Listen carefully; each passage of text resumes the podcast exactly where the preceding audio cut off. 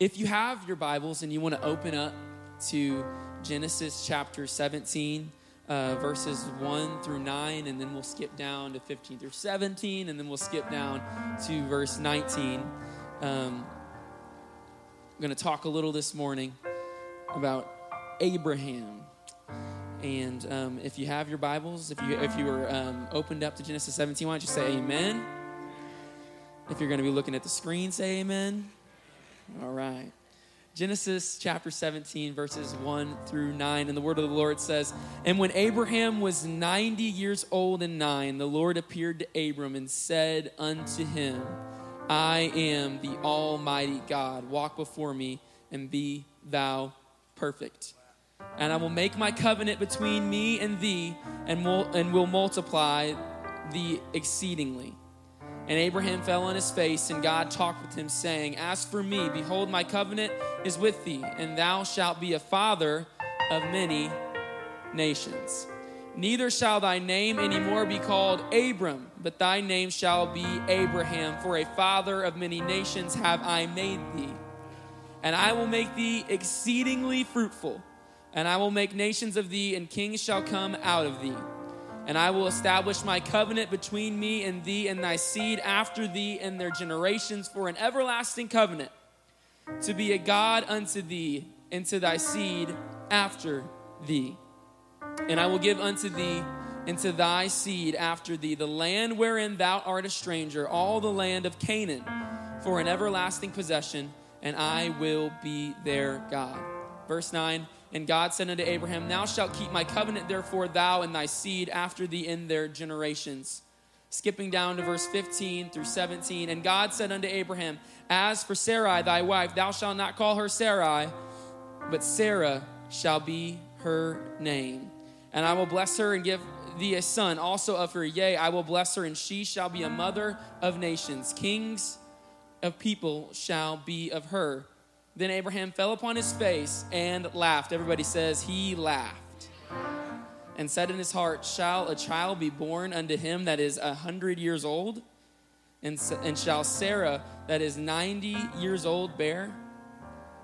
Verse number 19 says, And God said, Sarah, thy wife, shall bear thee a son indeed, and thou shalt call his name Isaac, and I will establish my covenant with him for an everlasting covenant, and with his seed after him. For the next few moments, I would like to title my sermon, I Will Laugh. I Will Laugh. Let's all pray today. Lord Jesus, thank you for this day. Thank you for this opportunity to come into this place and experience your presence, Lord God. We thank you for the power that we've already felt. We thank you for, Lord Jesus, the comfort that we feel when we when we enter into this building and we begin to feel your presence. We're thankful for that. God, today I pray right now for every single person under the sound of my voice that they would be reminded of the covenant. They would be reminded of the promise that you have. And Lord God, that we would not believe that you have forgotten us and failed us, but we would grab even tighter and more firmly to know that you are a promise keeper and a waymaker. We give you the glory, the honor, and praise in Jesus' name. Everybody clap your hands to the Lord and say amen. You may be seated. You may be seated. Anybody ever had a crush before in your life? You ever liked somebody and maybe it was like a, a grade school crush or uh, maybe you're long beyond crushes. Maybe you still have a crush on your, um, on your spouse. That's really awesome for you if you do. Um, I, I've had many a crush in my day. Many, many uh, girls I thought were pretty awesome. And one particular, I um, was in the sixth grade and I had recently moved to Edwardsville, um, Illinois, where I'm from. And it's been a long time. I know I have like a baby face, but it's been a little while since I've been in sixth grade. Um, and I, but I, I really, really enjoyed her, and I thought she was just the coolest person ever. And it was like God ordained. I could tell that, that I had found the one that I was going to be with for the rest of my life. Uh, because when it came time, if you've gone to school for any amount of time, you might have heard of a thing called a seating chart. And that seating chart was who you were going to sit with for maybe the remainder of the quarter or the remainder of the semester, whatever it is. And the seating chart meant something, it was real. And who, who you sat next to was important. And I had had my eye on Morgan for a long, long, long time. So when it came time for our science class to give out the seating charts, it, w- it had to be God that, that He would put me right next to Morgan. It had to be Him. It, it couldn't be anything else but that she was the one for me, and I have found her. And I sit next to Morgan, and the thing is, is that we're at these science like lab tables. You guys know what I'm talking about? They're like you're at a table maybe with four people. Well, she sat right next to me and was my partner for every time we dissected anything, for any project, whatever it was. We just became friends. She'd laugh at my jokes. There was chemistry there. And there was really nothing you could do about it. I mean, all the other guys you might try, but that's my girl, you know? I'm sitting next to her. She gets me. And I remember that I finally mustered up enough courage that I am going to ask Morgan to be my girlfriend. I'm going to do this. Now, do my parents know I'm going to do this? Probably not. No, they have no idea. But I, I'm going to, I'm going to try to, you know, start up a relationship with Morgan here. And after school is over, I see her and a group of friends, and I walk over to them and I just, you know, what's up, Morgan? You know, trying to put on my cool face and try to be as cool as I can. And I say, I'm like, Morgan, um, I think you're really great. Would you uh, possibly want to be my girlfriend? And she says to me, she goes, I have to go ask my mom. And I'm like, we've been dissecting frogs together. We We've done projects. We've been talking to one another. You laugh at my jokes. What does your mom have to do with us? What, what does your mom have to do with you and me and what we're to have in the future we have together? Well, what does this have to do? What does your mom do have to do with this, Morgan? And of course, I just say, yeah, no problem. Of course, I'm thinking all these things like, what is she doing? But I'm like, yeah, no problem. So I go home, and the night passes, and the morning comes, and I did not sleep well because I am nervous. I mean, the biggest day of my life is coming. And I, you know, I wake up in the morning and I go and I put on, uh, I put on my clothes and whatever. And um, at the time, it's just kind of a weird thing to say, but it really go. It's it's to help you understand the story.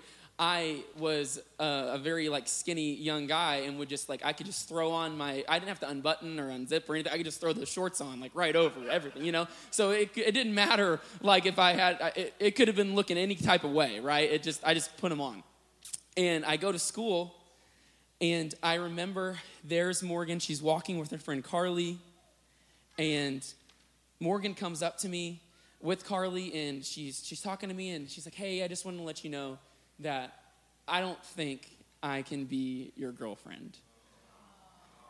My same reaction. and I'm very, very upset about this. I'm very sad. And I'm like, you know, no, it's okay, no problem, because, you know, I've got plans to win her over. Uh, but I'm like, no problem. And she walks off, and I get my stuff out of my locker. I shut my locker, and her friend Carly comes back to me, and I'm like, oh, Maybe she's changed her mind or she got nervous. Maybe there's something good happening here. And Carly looks at me and all she says is, Hey, I just wanted to tell you that your shorts are on backwards. and we're not talking like basketball shorts, we're talking cargo shorts with like big pockets, like baggy pockets. I'm walking around with the zipper in the back and the pockets in the front, and I've got I, what is going on? Why, how did I get to school with my shorts on backwards? Do I not have a mother that loves me? That would let me, why would she make me do this? And I, I, I promise you, I rode on, I rode to school sitting there in the car the whole way, and my shorts were on backwards. How do you not look down one time? You know, I was in a rough mental state, you know, waiting for this to happen. And I remember going to the bathroom and I tell Carly, thank you so much. Like, this is the nicest thing anyone's ever done for me, saving me. This is before the day really starts, but I run to the bathroom and I look in the mirror and I see the front, the back pockets are in the front, and I'm just blown away that I could ever do this. And I had to think to myself, was it the shorts? Like, did she like me? a lot, but when she saw me walking into school with my hands jammed in my back pockets, she decided that like she wasn't really interested in me any longer. What Was it not my personality, but maybe the way that I wore my clothing? It is safe to say that that day I was the laughing stock of Liberty Middle School. I was just a laughing stock. I mean, if anybody would have saw me, they would have made fun of me. Luckily, Carly was so nice to tell me that my shorts were on backwards, but a lot of you are the kind of people that would let me keep my shorts on backwards all day. And you'd say, look at that guy with his shorts on backwards. But I was the laughing stock. And a lot of times, if, if someone came and told you that God had a plan for your life, or that God could do something in you, or God has something specific today for you, you'd probably laugh. You'd probably be like, that's funny. that's hilarious. Because you have no idea what I face. You have no idea what I go through. You have no idea the life that I live. You don't get it. And when God comes to Abraham, who is 100 years old, and says, You're gonna have a son, and you're gonna be the father of many nations, he laughs. You can look into the Hebrew word laugh there, it's actually sakak, which means the laughing stock or the to make a toy out of. He's laughing at the promise of God. God is saying, I'm going to make you a father of many nations. And he says, Ha! That's funny. That's hilarious because I'm 100 years old. And for us to understand the laugh of Abraham, we must first understand Abraham's pain. Because Abraham's former name was Abram. Abram meaning, the name means exalted father. So for years and years and years, Abram is walking around and hearing the name Abram. And in that day, it was likely that he knew what his name meant. It wasn't just like the name Westin that you hear and you know, and they just picked it, my parents, because they thought it was cool. It was something that it, it meant something to your life, it was meaningful. So Abram walks around, and every time his name is called, he hears exalted father. But every time that he tries to have a child, he can't have a child. And he's dealing with the pain of not living up to what his name is. And now God wants to come and tell him that he's gonna have a son after a hundred years. Don't you know the pain that I've dealt with? You wanna do this now? It's funny. Sometimes, if, if I came and told you what God wanted to do in your life, some of you would laugh in my face because you've been with that pain for so long. You've been hurting for so long. Your family has been lost for so long. You've been broken, you've been depressed for one too many days. And if I told you there was a God that could redeem you and could help you, I don't know if you would believe me today. And Abram, Abraham, decides through this time of not having a child, I'm going to make this happen by myself. You know what? Let me take, uh, even Sarah recommends this take your hand, my handmaiden and have a child with her and he has a son named Ishmael and he and he just he does everything he can to make the promise come to pass. And the pain comes because you can't make the promise happen. And you try everything that you can. You'll try new churches. And you'll try new relationships. And you'll try new drugs or you'll try new alcohol. You'll do whatever it is to take the pain away. I can't make it happen for you. And you can't make it happen for you. There's not enough counsel that'll make it happen in your life because I didn't give the promise to you, and you did not give the promise to you. But there is one that gave you the promise, and there is one that is faithful. There is one that will come through no matter what comes. And he is the promise keeper. But the laughter of Abraham comes because he can't make it happen. He just has to stay obedient and keep doing what God asked him to do. The one thing we need to do when we receive a promise, whether that be in the Word of God, or whether that be um, through a man of God speaking into your life, or whether that be in a, in a prayer closet, God speaks to you and you know it's from Him. It's this knowing. We, we've been spoken to in many different ways. This book is full of promises, full of them. But the one thing we need to realize is who is this promise from? Because if the promise is from me, if the promise is from man, I cannot guarantee that it will come to pass. But once you know the promise is from God, you can know it's gonna come to pass. So, who gives you the promise? And then it is obey. Your obedience shows your faith in the promise. When Abraham is told by God, get your family up, go to Canaan, if he says, I don't really know if anything is gonna be there, I'm probably not gonna go, that doesn't prove his faith in God. Faith without works is dead. When God gives you a promise, you say, I'm gonna line up however I can. I'm gonna live holy. I'm gonna live set apart. I'm gonna make myself as perfect as I can be in His eyes, and I'm gonna walk after Him. Because your obedience will show your faith.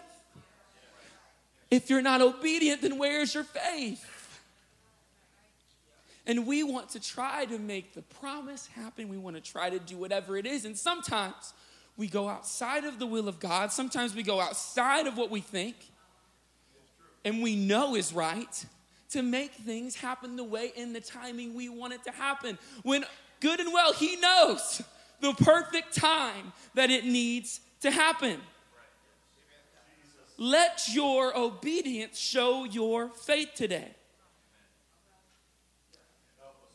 But Abraham is not the only one that we see laughing. As Genesis 18, 9 through 15, I'm going to read this in the New Living Translation. And it says, Where is Sarah, your wife? The visitors asked. She's inside the tent, Abraham replied. Then one of them said, I will return to you about this time next year, and your wife Sarah will have a son. Sarah was listening to this conversation from the tent. Abraham and Sarah were both very old by this time, and Sarah was long past the age of having children. So she laughed silently to herself and said, How could a worn out woman like me enjoy such pleasure, especially when my sister, my husband, is all, or when my master, my husband, is also so old? Then the Lord said to Abraham, Why did Sarah laugh? Why did she say, Can an old, an old woman like me have a baby? Is anything too hard for the Lord? I will return about this time next year, and Sarah will have a son. Sarah was afraid, so she denied it, saying, I didn't laugh. But the Lord said, No, you did laugh. You did have disbelief in your heart. And you're watching the story because we know every we know God. We've got this full scope. You've grown up in this, you know that God's going to come through, right? And you watch this and you're like, "Sarah, get it together." Don't you know it can happen? You're like watching the watching it live. You're like reading the book, watching the movie and you're like, "Please, just get this. Your God will never fail you." But without knowing Sarah's pain, we can't understand Sarah's laugh. Because Sarah had just found out that she was the problem. It was her fault. Abraham could have a child with Hagar. Abraham could have Ishmael. There's one problem here, Sarah, and it's you. You're the one that's barren and you're too old and she has to live every day with the pain of impossibility. So when God comes and says, You will have a son, she laughs because it's impossible. I'm old and I'm barren. There's no way God could use me. There's no way a nation could be born out of me. You don't know my family. You don't know their past. You don't know my past. You don't know how long the doctor's been telling me that I am sick. You don't know how long I've been addicted. You don't get it. If you got it, you would laugh too. You would understand I'm the laughing stock. Don't you see it? Everything I touch, everything I do, it just doesn't work. And Sarah laughs because the promise is impossible. But Hebrews chapter 11, verse 12 says this about Abraham and about Sarah. It says, And so a whole nation came from this one man who was as good as dead. A nation with so many people that I like that like the stars in the sky and the sand on the seashore, there is no way to count them. You mean out of an old barren person? You mean out of someone who was as good as dead? A nation came out of them? I have come to preach a word to somebody today that you might be as good as dead. You might be basically dead. You might be pretty much dead. You might not have much left. But what that verse is saying is that Abraham was not dead. You might be on the cusp of death in your life, but if you've got breath in your lungs, then you have a God that can bring a nation out of you. Then you have a God that can, can fulfill a promise. If you've got anything left in you, your family can be saved. If you've got anything left in you, you can be healed and you can be delivered, and God can change your life. I don't know what the doctor told you. I'm not you. I don't know what people say about your lost loved ones. I don't know what people say about you and your ministry. I just know that my God is a promise keeper. I just know when He says something, He will do it. Has He spoken and He's not done it? Has He spoken and not made it good? He is not a man that he should lie. He created you. You are a good thing. You are created by God for a purpose and for a plan. And if you feel like you're as good as dead today, I've come to tell you that He's come to bring life to you. He's come to bring hope to your hopeless situation. I know you feel like you come to these altars every week and you never get the Holy Ghost. He that began a good work in you will complete it. Until the day of Christ Jesus, you can come to this altar and know that He is a God that gives that free gift to you. You don't have to beg for it, it is the free gift of God, and you can receive it today. I know you've come and asked for healing. Come again. Pray again. Get back up again. Live a life. I know what you think is impossible.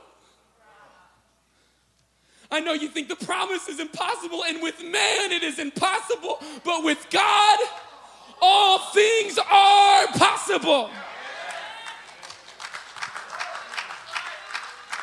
You know that the, time that that with God all things are possible is used is when the rich young ruler is before Jesus. And Jesus is talking to him. And he says, Follow me, sell everything you have. I want you to follow me. And the rich young ruler is like, But I follow the commandments, I do everything right. I'm not, I don't know if I can sell all of my possessions. And he walks away. And the disciples say, How is anybody ever going to be saved? How is a rich man supposed to be saved if he has to sell everything that he has? If you have to give your life, if you have to give up your ways, if you have to give up what you want and your desires, how is anyone ever saved? You know what he tells them? He says, It's harder It's harder for a camel to go through the eye of a needle than it is for a rich man to be saved. If you look into the meaning of the eye of the needle, what that is, it is literally a gateway into Jerusalem. And camels would come through and they had goods and riders and supplies that were stacked upon them. And what they would have to do to get through that gateway is take everything off. And it was such a tight squeeze that they didn't even want to go through it. My pastor went to um, went to Jerusalem. He, he he saw this for himself. He says that they the camels would go and they'd want to fit them through, but the camel would fight it.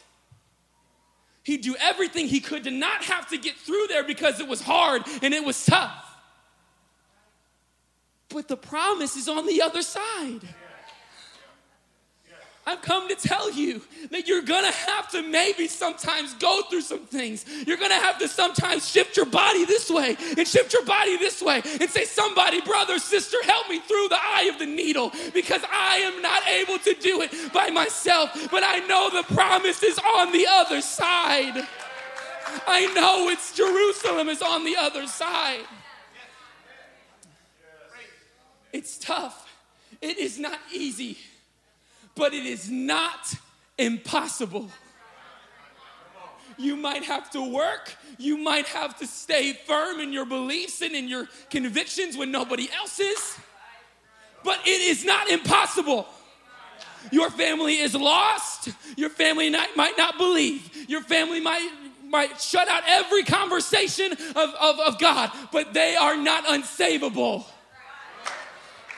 We, our God is a savior. Our God is a deliverer. Our God is a healer, and He is able to do anything.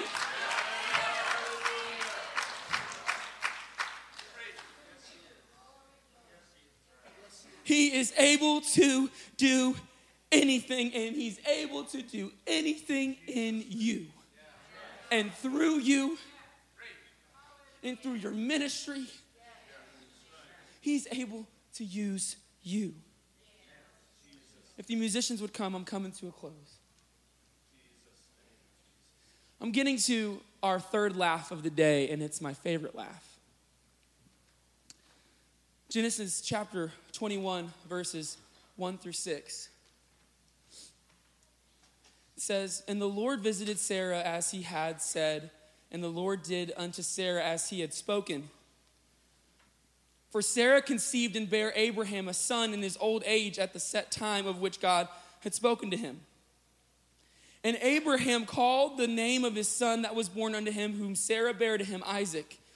And Abraham circumcised Isaac his son, or his son Isaac, being eight days old, as God had commanded him. And Abraham was a hundred years old when his son Isaac was born unto him.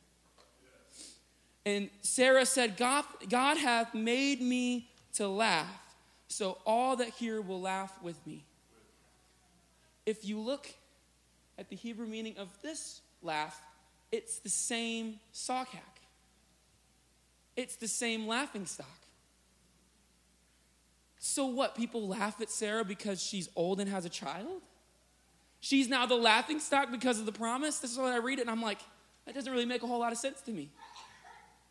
But she says, He has made me to laugh. He has made everyone laugh with me, not because she's too old and she's not going to be a good mother, but rather she says, I laugh that I never believed him in the first place. I laugh because I, I can't believe I didn't think my God could come through. I didn't believe that God could give me a son. I didn't believe that God could do it. And He has made me to laugh, and you all laugh with me. I've come to preach to somebody that you will laugh. When you see the presence of God and you see the power and you see His promises, you will sit amongst your friends and family at this church and you will laugh because God did it again. Because God made a way again. Because God filled another person with the Holy Ghost. God saved another family member. God delivered someone else. Your days are not over. You will laugh. You will be used. God will touch you. God will bless you. God will use this church and this community. He's not done. You are going to laugh. Because this is not just about Isaac. If everyone would stand. We are so hung up on Isaac. When Isaac is just a small part of the promise. We didn't close, we don't close the book. Isaac is born, yay. Isaac was an instrumental part in the covenant that God had. Why can God heal you? Because He has a covenant with His people. It's not just about us and our little problems and our needs, and I believe that God cares. But there's more. It's for a city, it's for a family, it's for more. There's a covenant. And Isaac is born, and a lot happens. Abraham dies, Isaac dies, Isaac's son Jacob dies. Moses, they, they, they get, the Israelites get thrown into slavery. And Moses, God delivers them, but Moses dies. And you can go through the whole list. Until they get outside the promised land, which the promise was about Canaan and a land flowing with milk and honey. It just wasn't Isaac, it was more. There was a promise that one day they would see the promised land. Oh, I don't know if I can be filled with the Holy Ghost. That's just not me.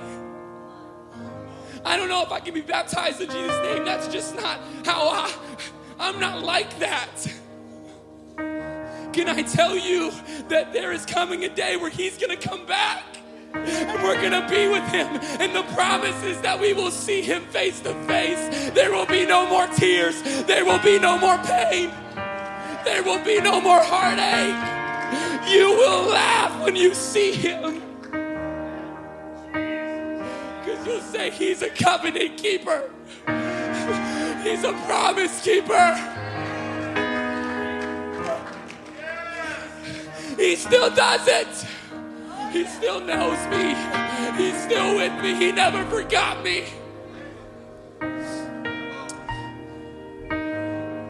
I wonder if anybody got to that promised land.